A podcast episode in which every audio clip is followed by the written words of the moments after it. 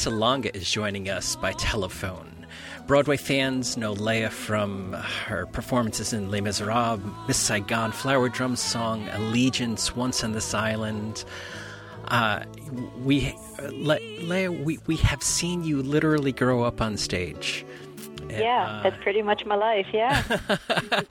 you know, uh, for the people fortunate enough to have have seen you, uh, you know, in in London in Miss Saigon from the very way beginning. Um, we've been fortunate enough to uh, to have you share your life with us. So, thank you for coming on Broadway Radio and chatting with us. Oh, my pleasure. So tell us, um, you are well into your run on Once in This Island. How is it? Oh, yeah. How is it settling in for you? Um, I think we've all found our own individual grooves as far as um, every cast member's performance is concerned. I think we've we've been able to find kind of our pockets, our individual pockets, as well as our pocket and the groove of the show. It took a little while to figure it out, I guess, because of just how much there is that the show requires from us. Um, as performers, as musicians, as actors. Um, it's a lot. It's if you if you've seen the show, then you kind of have a, an idea of just what that a lot means, and it's it's it's yeah. It, there are days when when we're kind of oh my god, what is this that I got into? Especially at the first few rehearsals, but once we started performing for audiences on a nightly basis, and once the show was frozen, and we could then kind of take the show back for ourselves and be able to, you know, find our ways, you know, around it and with it and through it. It it it's just such a pleasure to do every night. One thing I heard was that, and maybe you can confirm this for us, uh, if this is just a great Broadway rumor, is that uh, the show is frozen or locked down. No more changes on your first yes. press night. Um, that's correct.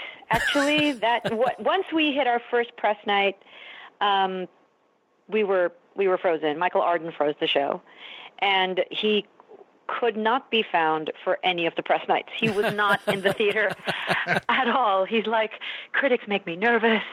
So, um, but I mean, he had nothing to be nervous about. I mean, yeah, the show critics was, love the show.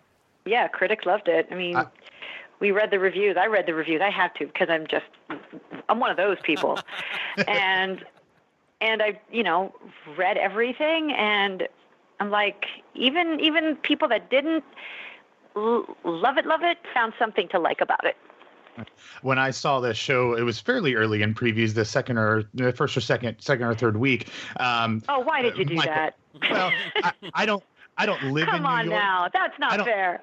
well, I don't. I don't live in New York, so I had to schedule things around trips uh, up there. But I actually saw it when the um, when the the choir of kids was still in uh, very Right. early on. Um, so Oh, that was but- very early on. very early. Yes, but I uh, Michael was there, Nikki M. James were there taking notes throughout the whole thing. I kept one eye on them every once in a while over there to see what they were doing. But it seems like between that and some of the effects on stage, it seems like there was quite a bit of massaging with the show throughout previews. Obviously, it's a revival, but this is very much a different production than the one, that was done originally on Broadway. How, Oh, my how would goodness, you yes. categorize the substantial changes that you guys made during previews? Oh wow. Um, well, as you had mentioned, we did have that gaggle of children, um, and we we met them in the rehearsal room when we were still, you know, in a rehearsal studio before we went to Circle in the Square, and they were with us for. I can't remember for how long, a good week, maybe a week and a half. I can't remember exactly. Um, so there was that. Um, choreography would change. Um, but I think Camille Brown froze the choreography pretty early. Once she was happy with how everything was looking, with the movement that the company was doing, with the stuff that each company member had to come up on their own for their own characters, once she was happy with the movement, then she was like, okay, guys, I'm freezing. I'm freezing this. Um, and she was such a trooper. I mean, she had appendicitis for the during the rehearsal process, Really? Oh, Wow. and she was choreographing. She had incredible she had an incredible associate in Ricky Tripp and an incredible assistant in a lady named Kat. I forgot her last name, and I'm going to kill myself because I can't remember it. Um, but she had these two amazing, oh, Kat Foster. She had these two amazing um, people that worked alongside her. So it wasn't like she had to like get up on her feet all the time and demonstrate everything. Um, because I mean, everybody knew that she had an inflamed appendix, and during previews, I think, or maybe while we were even in tech, I think once once the choreography was laid down, and Ricky and Kat could then kind of take over and watch everything, then she was able to take care of herself, and her mother came into town. But that's the kind of dedication she had, um, and there was very little that she needed to do during previews. Um, I think she so much of it had already been locked and load, locked in um, in rehearsal and in tech, which was fantastic, which meant that the dancers could really get the movement into their bodies and not have to worry about anything changing. Um, so the changes really were there was a lot of changing with lighting, um, changing with staging. I mean, I've found myself um, in different places and knew that I could not commit to that staging on that night because I knew that the next day I would be asked to do something different. it was it was just a lot. It was a lot. Yeah. It was a lot. Let me ask you uh, something uh, about. Uh, you're in a unique position to talk about audiences because Once in This Island is not done in a proscenium stage, but in a rounded circle in the square. And yeah. on top of it, you have a pre-show uh, type of interaction with the audience. I hear that you pulled Lin Manuel Miranda out of the audience. And, no, I didn't uh, do that. I mean, I went to him, but I didn't do that. I didn't pull him out. You didn't. We're, we're, I'm not going to do. That. Okay. no, um, what I do, and and and I have to kind of scope the audience to kind of feel. I have to feel things out. I mean, I mm-hmm. can't. Mm-hmm. I mean, I know that I have certain tasks that I have to complete, but if if something just doesn't feel right, then I kind of just stay in my own little world. Sure. But if if I see an audience member or a, a couple of audience members, okay, for this in this case, I'll use Lin Manuel Miranda, um, that will be open and receptive to whatever the cast is going to do, because sometimes we'll approach members of the audience and we'll hang and play and do whatever. Yeah. Um, and in this case, what I do, one of my tasks is to bring out a mosquito net um, which then aids in the transformation of my of my earthly character into the god that I end up becoming in the course of the show. Um, and because what my character is a nurse, so there's there are shots. There's she d- distributes condoms. She also brings out mosquito nets to, you know, to distribute to kind of aid in preventing mosquito-borne diseases. Mm-hmm. And as somebody from the Philippines, I'm only too familiar with what those are. Um, so I will sometimes, you know, place a mosquito net over somebody's head or show them what it is. And for Lin, I went up to his seat. Normally, I, I kind of limit myself to whoever's sitting on the sand, but he was sitting four rows back on an aisle. So I headed up four rows back, but but he was on an aisle, so it was very easy to access him. And I did my bit, and then I went back to the sand, and we did the show. And I normally head back up that same aisle where he was just for the end of the show. Um, and that's part of my staging. So I was able to take a good look at his face at the end of the show. He was destroyed. Mm. I take. I think a lot of people were. A lot of satisfaction in seeing him. Just, I mean, his his wife was just was able to keep it together. She was just she was there, but he was gone.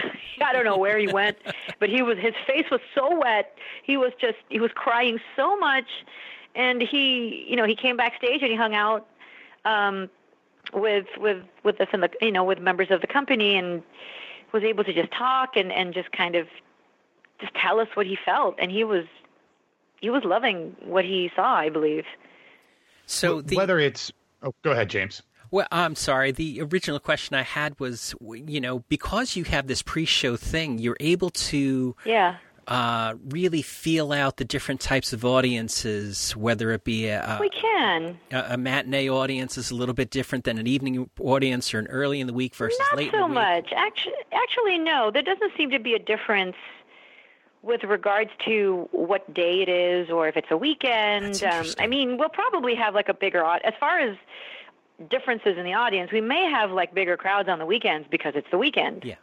Um, just by function of the day of the week, and people are looking to do something fun on a Saturday um, or a Sunday. Um, for me, I like going to shows on weekdays because it's easier to get a seat.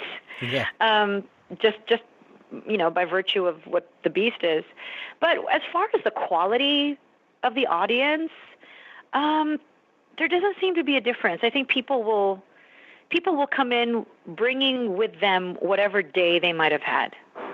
And so uh, initially they will sit and depending on how great a day they've had, they kind of bring that and body language kind of informs us what kind of a day they've had. And so if if they're open and if if it's someone that that I feel kind of needs some of the interaction, then I go and I'll approach. I will approach, you know, couples that happen to be canoodling. For example, you know, I will I will do that if whether it's a gay couple, straight oh, couple. Oh, oh tell me you bring the, the condoms. Oh, it's no, of course not. We oh. I don't do that. I don't do that. but I mean, sometimes we'll have couples that are just starting to date, so they've only been together like a few weeks. Like I think there was a couple that I put the mosquito net on them, and they were together. It was a very new relationship. And then I approached another couple that had been married for nearly 50 years. I approached another couple that had been together for like over 20 something years, but married only when um, marriage equality became legal in all mm. 50 states. So it was, you, you get all these stories. So the audience is quality wise, it's pretty consistent. Um, we, we'll get, a, you know, fairly similar quality.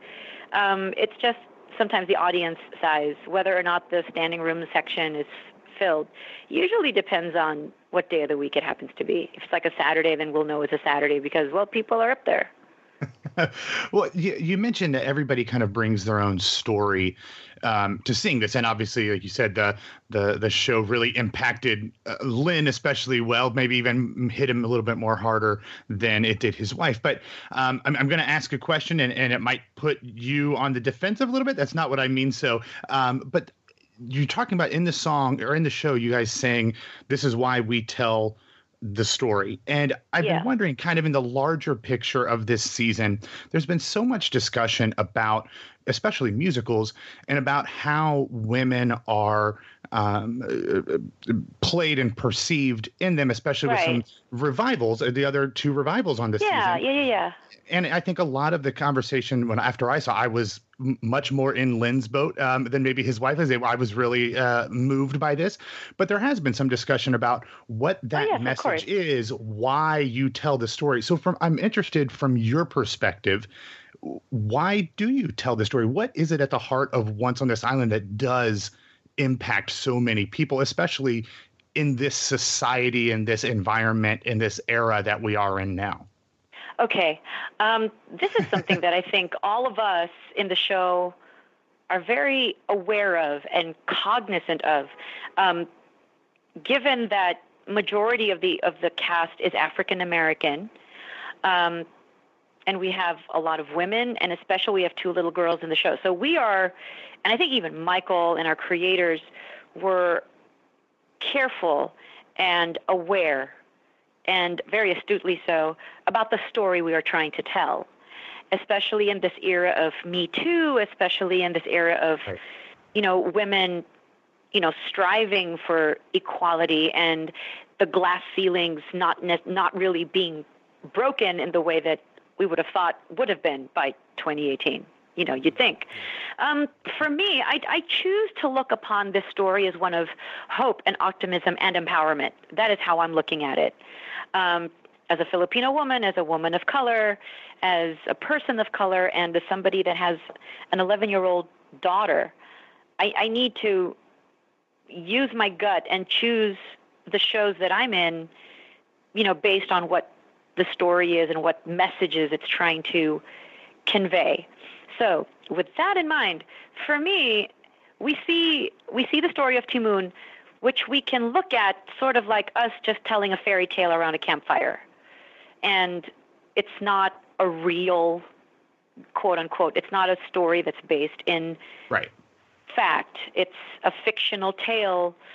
I mean, we're talking about there are gods in this who are if, if anybody here, you know, if, in in the monotheistic world, you know, when you say the word God, that is omnipotent, omniscient, all powerful, all seeing, all knowing, and kind of allowing free will. Here we have four gods who pretty much play with the lives of, of these earthly beings for their own amusement, where you have two gods basically making a bet as to what this little girl is going to do, and we see it all play out. But the surprising thing are it's, it's the choices that this young woman makes, which surprises even the four gods. And playing one of the four gods, I have to allow myself to be surprised every day. So the cool thing about the story of Ti Moune um, is that the inspiring part, and I think the part that touches people, it's once we get to the very end and we hear Mama and everybody say that she was transformed into a tree that sprang up and cracked the walls of the Hotel Hommes. And the walls of that hotel, for me, it's a symbol of the partition between the haves and the have nots, hmm. between the rich and the poor, the fair skinned and the dark skinned. You know, that's kind of where my head is. So, are you guys still there? Yeah. Oh yeah. No, no, this is. Oh yeah. Okay. Because you guys yeah. went. Yeah. You guys went quiet. No. Okay. So I, I wasn't sure because because I've Yeah, had these yeah. conversations. All of a sudden, nothing's happened. Yeah, Um, so so for me, once that once that happens, I think that is when the audience just kind of goes from feeling that oh my God, this this poor girl did not find in her living life the fulfillment and the love and the joy that she was chasing after so actively. She was rejected by this light-skinned Beauxhomme boy who was, um, you know, who was in an arranged marriage with with with someone. And as somebody that grows up, that has grown up in the Philippines, it's like I I kind of know the the dynamics of of of how society works over there, and who marries each other, and that kind of thing. So I I, I see that happening in in life for real.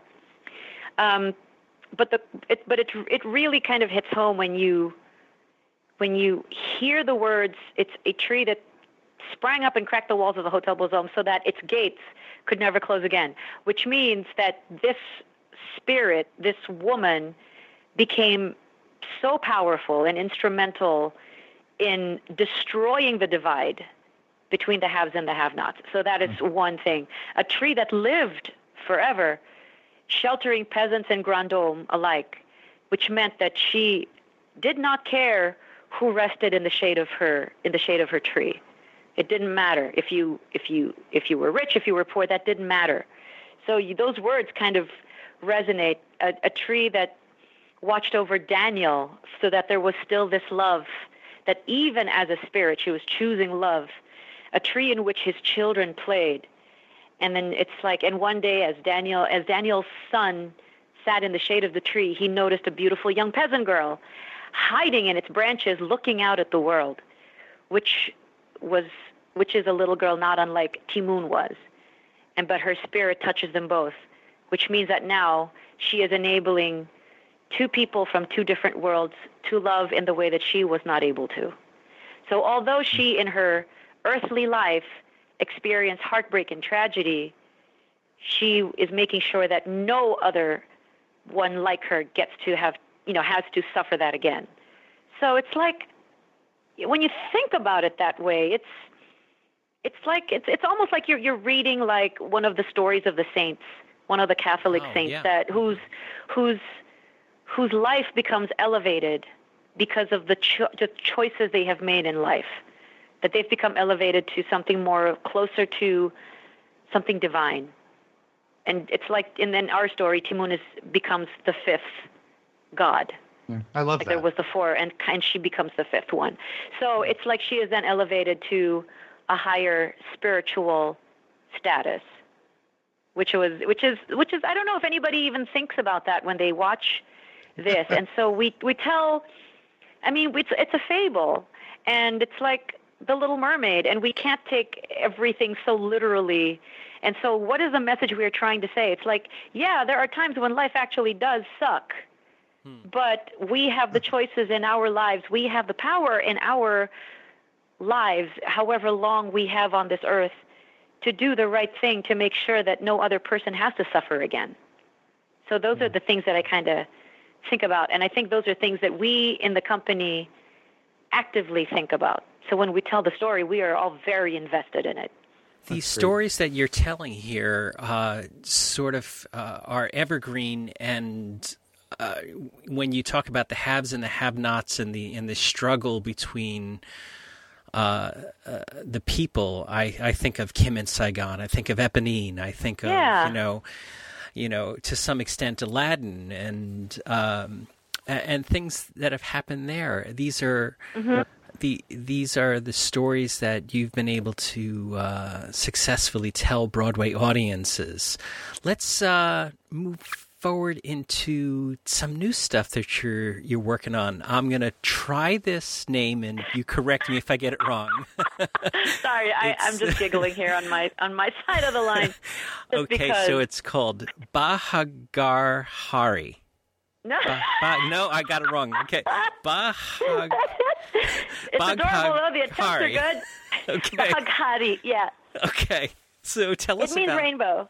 It oh, literally okay. means rainbow. Okay. So yeah. uh, it's a new album that you're working on? Or have uh, finished? Actually, it's a new album that's been released. It's yeah. It was released not that long ago, last December, just pretty much after we opened Once on This Island. And we're selling um, CDs at the merch uh, at the merch counter of our theater, and it's also available on Amazon. It's also available on iTunes. Um, the physical copy, though, um, it has translations of all the songs as well as backstories and explanations for context. Um, which is a great thing to have. I mean, I, I gave copies away to some of my friends at the theater, and they're like, "Oh, I don't have a way to play this at home because I don't have a CD player." I'm like, "Just download it off of so I'm like, download it off of Apple Music or or Amazon because they have the, the digital copies, but use this the hard copy for the translations because I don't think digital booklets are always available. Yeah, because so it's, it's always in, a good idea to have the you know you can listen and you can like leaf through the the booklet just for just for a little information. Yeah, because we buried the lead here. The, the, album is it's in Tagalog. Is that the the the language Actually, that it's in? It's not in Tagalog, not purely. Okay, I mean, Tagalog is the language that I speak, and it's and most of the songs are in that language, but there are songs in Bisaya, which is another dialect, which is actually the language our um, costume designer for Once on This Island, uh, Clint Ramos, that's what he speaks. Oh, wow. Wow. He's from that part of the world. He's from that part of the Philippines. So he speaks Bisaya. And then there's Ilongo, which is my mom's language. There's Kapampangan, which is my father's language. And then there are other languages that I do not even have a clue about. there's Bicolano, there's um, Ilocano. Those are two that I'm like, threw my hands up during the recording session, and we had to phone numerous friends just to get everything right. And thank goodness, um, our producer, Ryan Cayabyab, he had so many cell phone numbers, and we were on speakerphone in the studio, just you know talking to however, and me trying to get every every word just right, because some of those languages are like completely foreign, like really foreign. It might as mm. well have been Korean or Mandarin to me. yeah. Yeah, it's that's that's how diverse the you know linguistics can be in in the Philippines. It's kind of crazy. And so, what made you uh, make this album? Um, I was approached by the Global Language Project to um, to record music in Filipino. Um, I think as an educational tool for school children. I think here in I think here in New York first, uh, well, definitely in the United States, to familiar not necessarily familiarize, but to kind of get your ear listening to other languages um, other world languages. It's actually the third in a series the first was in Spanish, and the second was in Portuguese. And now, you know, these songs are from the Philippines. It's it's the third, and each one is named after some sort of color thing. Like the first one is coloreando, the second one was aquarela, and the third is Bahaghari, which is a rainbow, which is all all colorful. And we named it that because the thing about those Philip, the Filipino languages is that they're all so distinct, like the colors of a rainbow. Very, very, you know, there you can see the demarcation lines in between each color, but still all of them form one thing, which is kind of like my country. As diverse and as varied as the cultures are within the country, it's still one country. And I like that. Yeah. That's a beautiful thought. So, uh, uh, you also had the opportunity to do not only Allegiance on a Broadway stage, but also the film version of Allegiance. Uh, yeah, we worked real hard on that one. and then, uh, and then we had a, a, commercial release of Allegiance in the in the movie theaters. Mm-hmm. Uh, you know, t- talk about the Allegiance experience and um, and what that all meant to you. Oh my gosh! Uh, first, it was getting to work with George Takei on what is his legacy project. Um, he feels this need, and we feel the same need to inform the world, especially people here in the United States, about what has happened here that not a lot of people really know about and are aware of, but need to be aware of. He was only five years old when he, along with his mom, his dad, and his two siblings, were taken away from their home in Los Angeles and put in an internment camp. And it's it's basically placing over 100,000 Japanese Americans in concentration camps in the United States. When you think of World War II and concentration camp, you're thinking Dachau, you're thinking Auschwitz, you're thinking yeah. Nazi Germany, but you don't think about it happening while FDR was the president, that it happened on his watch, that there was actually an executive order that he had signed to displace 120,000 Japanese Americans to take them away from their homes and place them in internment camps just because of the suspicion that they could be spies because of what happened in Pearl Harbor with the Japanese bombing it. So it's like, oh boy. So it's it's it's kind of it's incredibly scary thinking about that part of history. And it's also incredibly scary thinking that it could very well happen again. That whenever there is suspicion um, over, you know, from, from one ethnic group to another ethnic group, then it's like, uh, let's look at history, you guys. This could this has already happened before.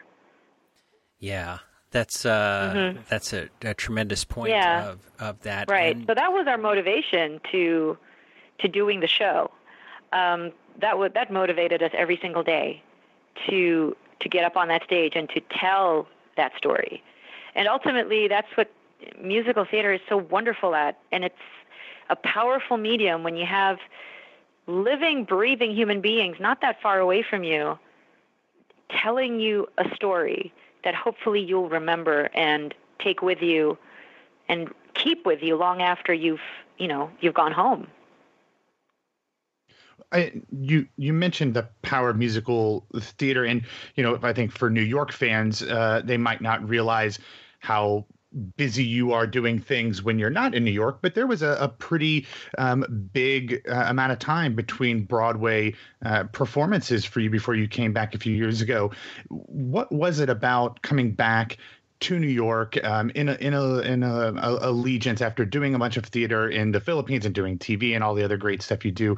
What was it yeah. about coming back to New York and then you know coming back again with Once on This Island that that made you want to get back into this part of a community that's loved you, like James said at the beginning, for decades and for many many years? Um, I think the the the time that I'd spent away, I don't think it was a conscious decision necessarily, mm-hmm. but I mean, I got married in 2004, I gave birth in 2006. So a lot of the work I was doing, I was doing a lot of work and I was traveling a lot. And I mean, I was performing pretty consistently. Sure, yeah. yeah. Yeah, and, and in the United States, in parts of Asia, and in Europe. Um, so I, I, I don't know. So I, I think it was just a matter of finding the right show and figuring out which stories I wanted to be a part of. And I think it wasn't until like Allegiance came along that I felt compelled to be a part of it. Mm. Whether I was going to be on Broadway for a week, a month, three months, or whatever, I felt like this was the story that I needed to be a part of in order to tell. As an Asian woman and as a friend of George and as, as somebody that he had specifically wanted to, you know, to be at his side to, to, to talk about this story, um, I felt very privileged to be able to tell it for however long we were able to. And that it's on DVD, it, it only means that we are able to then tell the story to a wider audience, especially to audiences that would not have been able to come to New York or may not be able to come here. You know, I mean, a DVD is cheaper than sitting in a Broadway theater. Um, so it, it, it is. I mean, it's it's great when you have the living, breathing humans in front of you. Um, but having preserved the show uh, on DVD, at least it kind of ensures us that we'll be able to keep telling the story in some way, and hopefully educate more people. Um, yeah, I think it's a matter of it, it's it's I got I have to trust my gut. And of course, my husband asks the question, "Would this be eligible for award season?" And I'm like, "Yeah." I mean, there's there's that. I mean, we're in the thick of awards season now, and the show is still doing well, you know, in my mind, and we're we're we're doing some innovative things on on a Broadway stage in the middle of New York City, you know, doing something that I don't know has been done before. Yeah. It's it's something, and if I if I had said no to Michael, I, I would have probably kicked myself for for not for you know for for refusing an opportunity like this to be a part of something so different. It really is stunning, yeah. Uh, when I was uh, doing some research, getting ready for our discussion, I tripped over mm-hmm. a project that I didn't know about.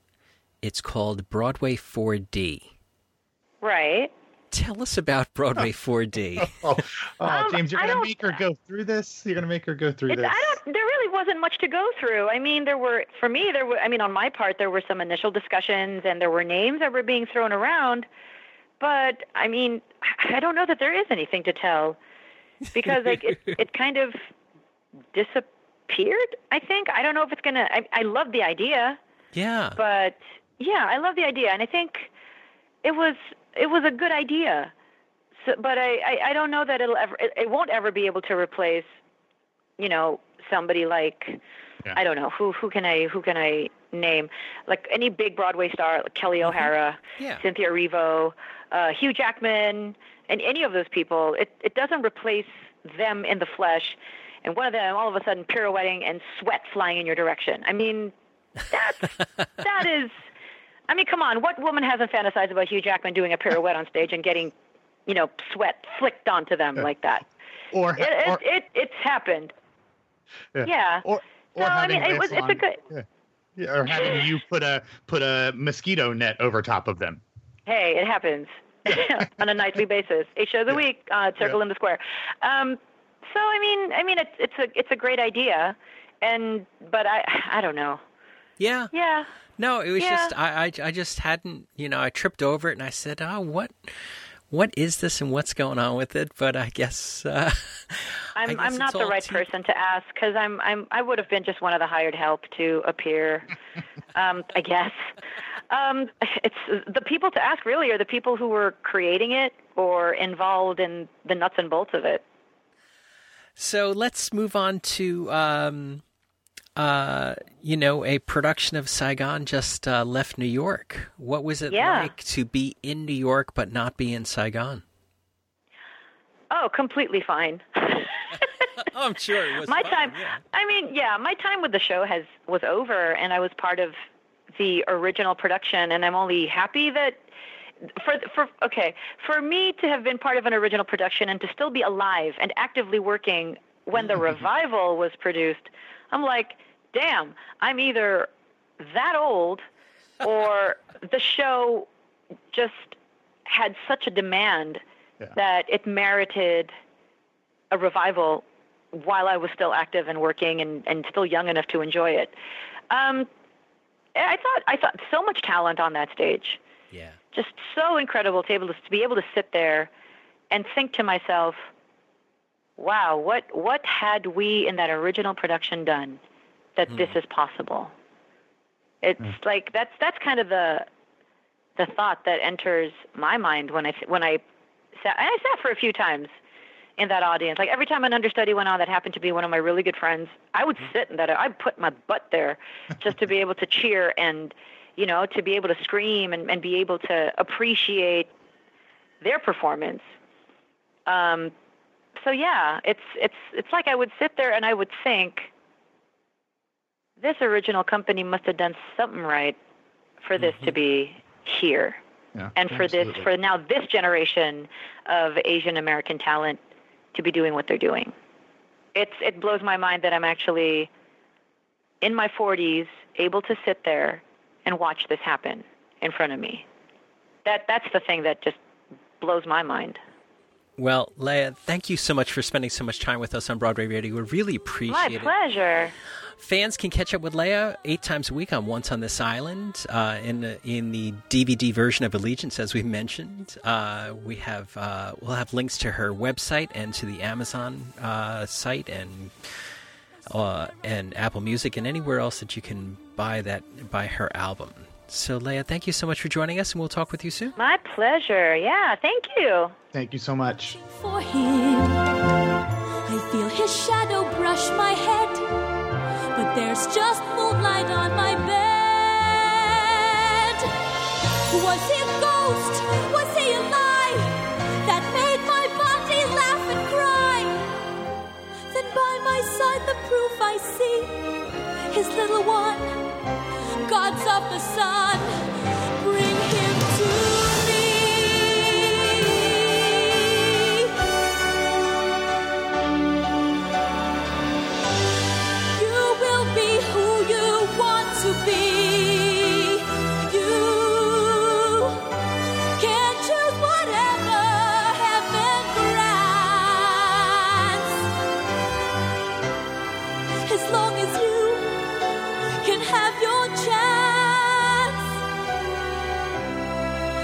swear I'll give my life for you. No one can stop what I must do. I swear I'll give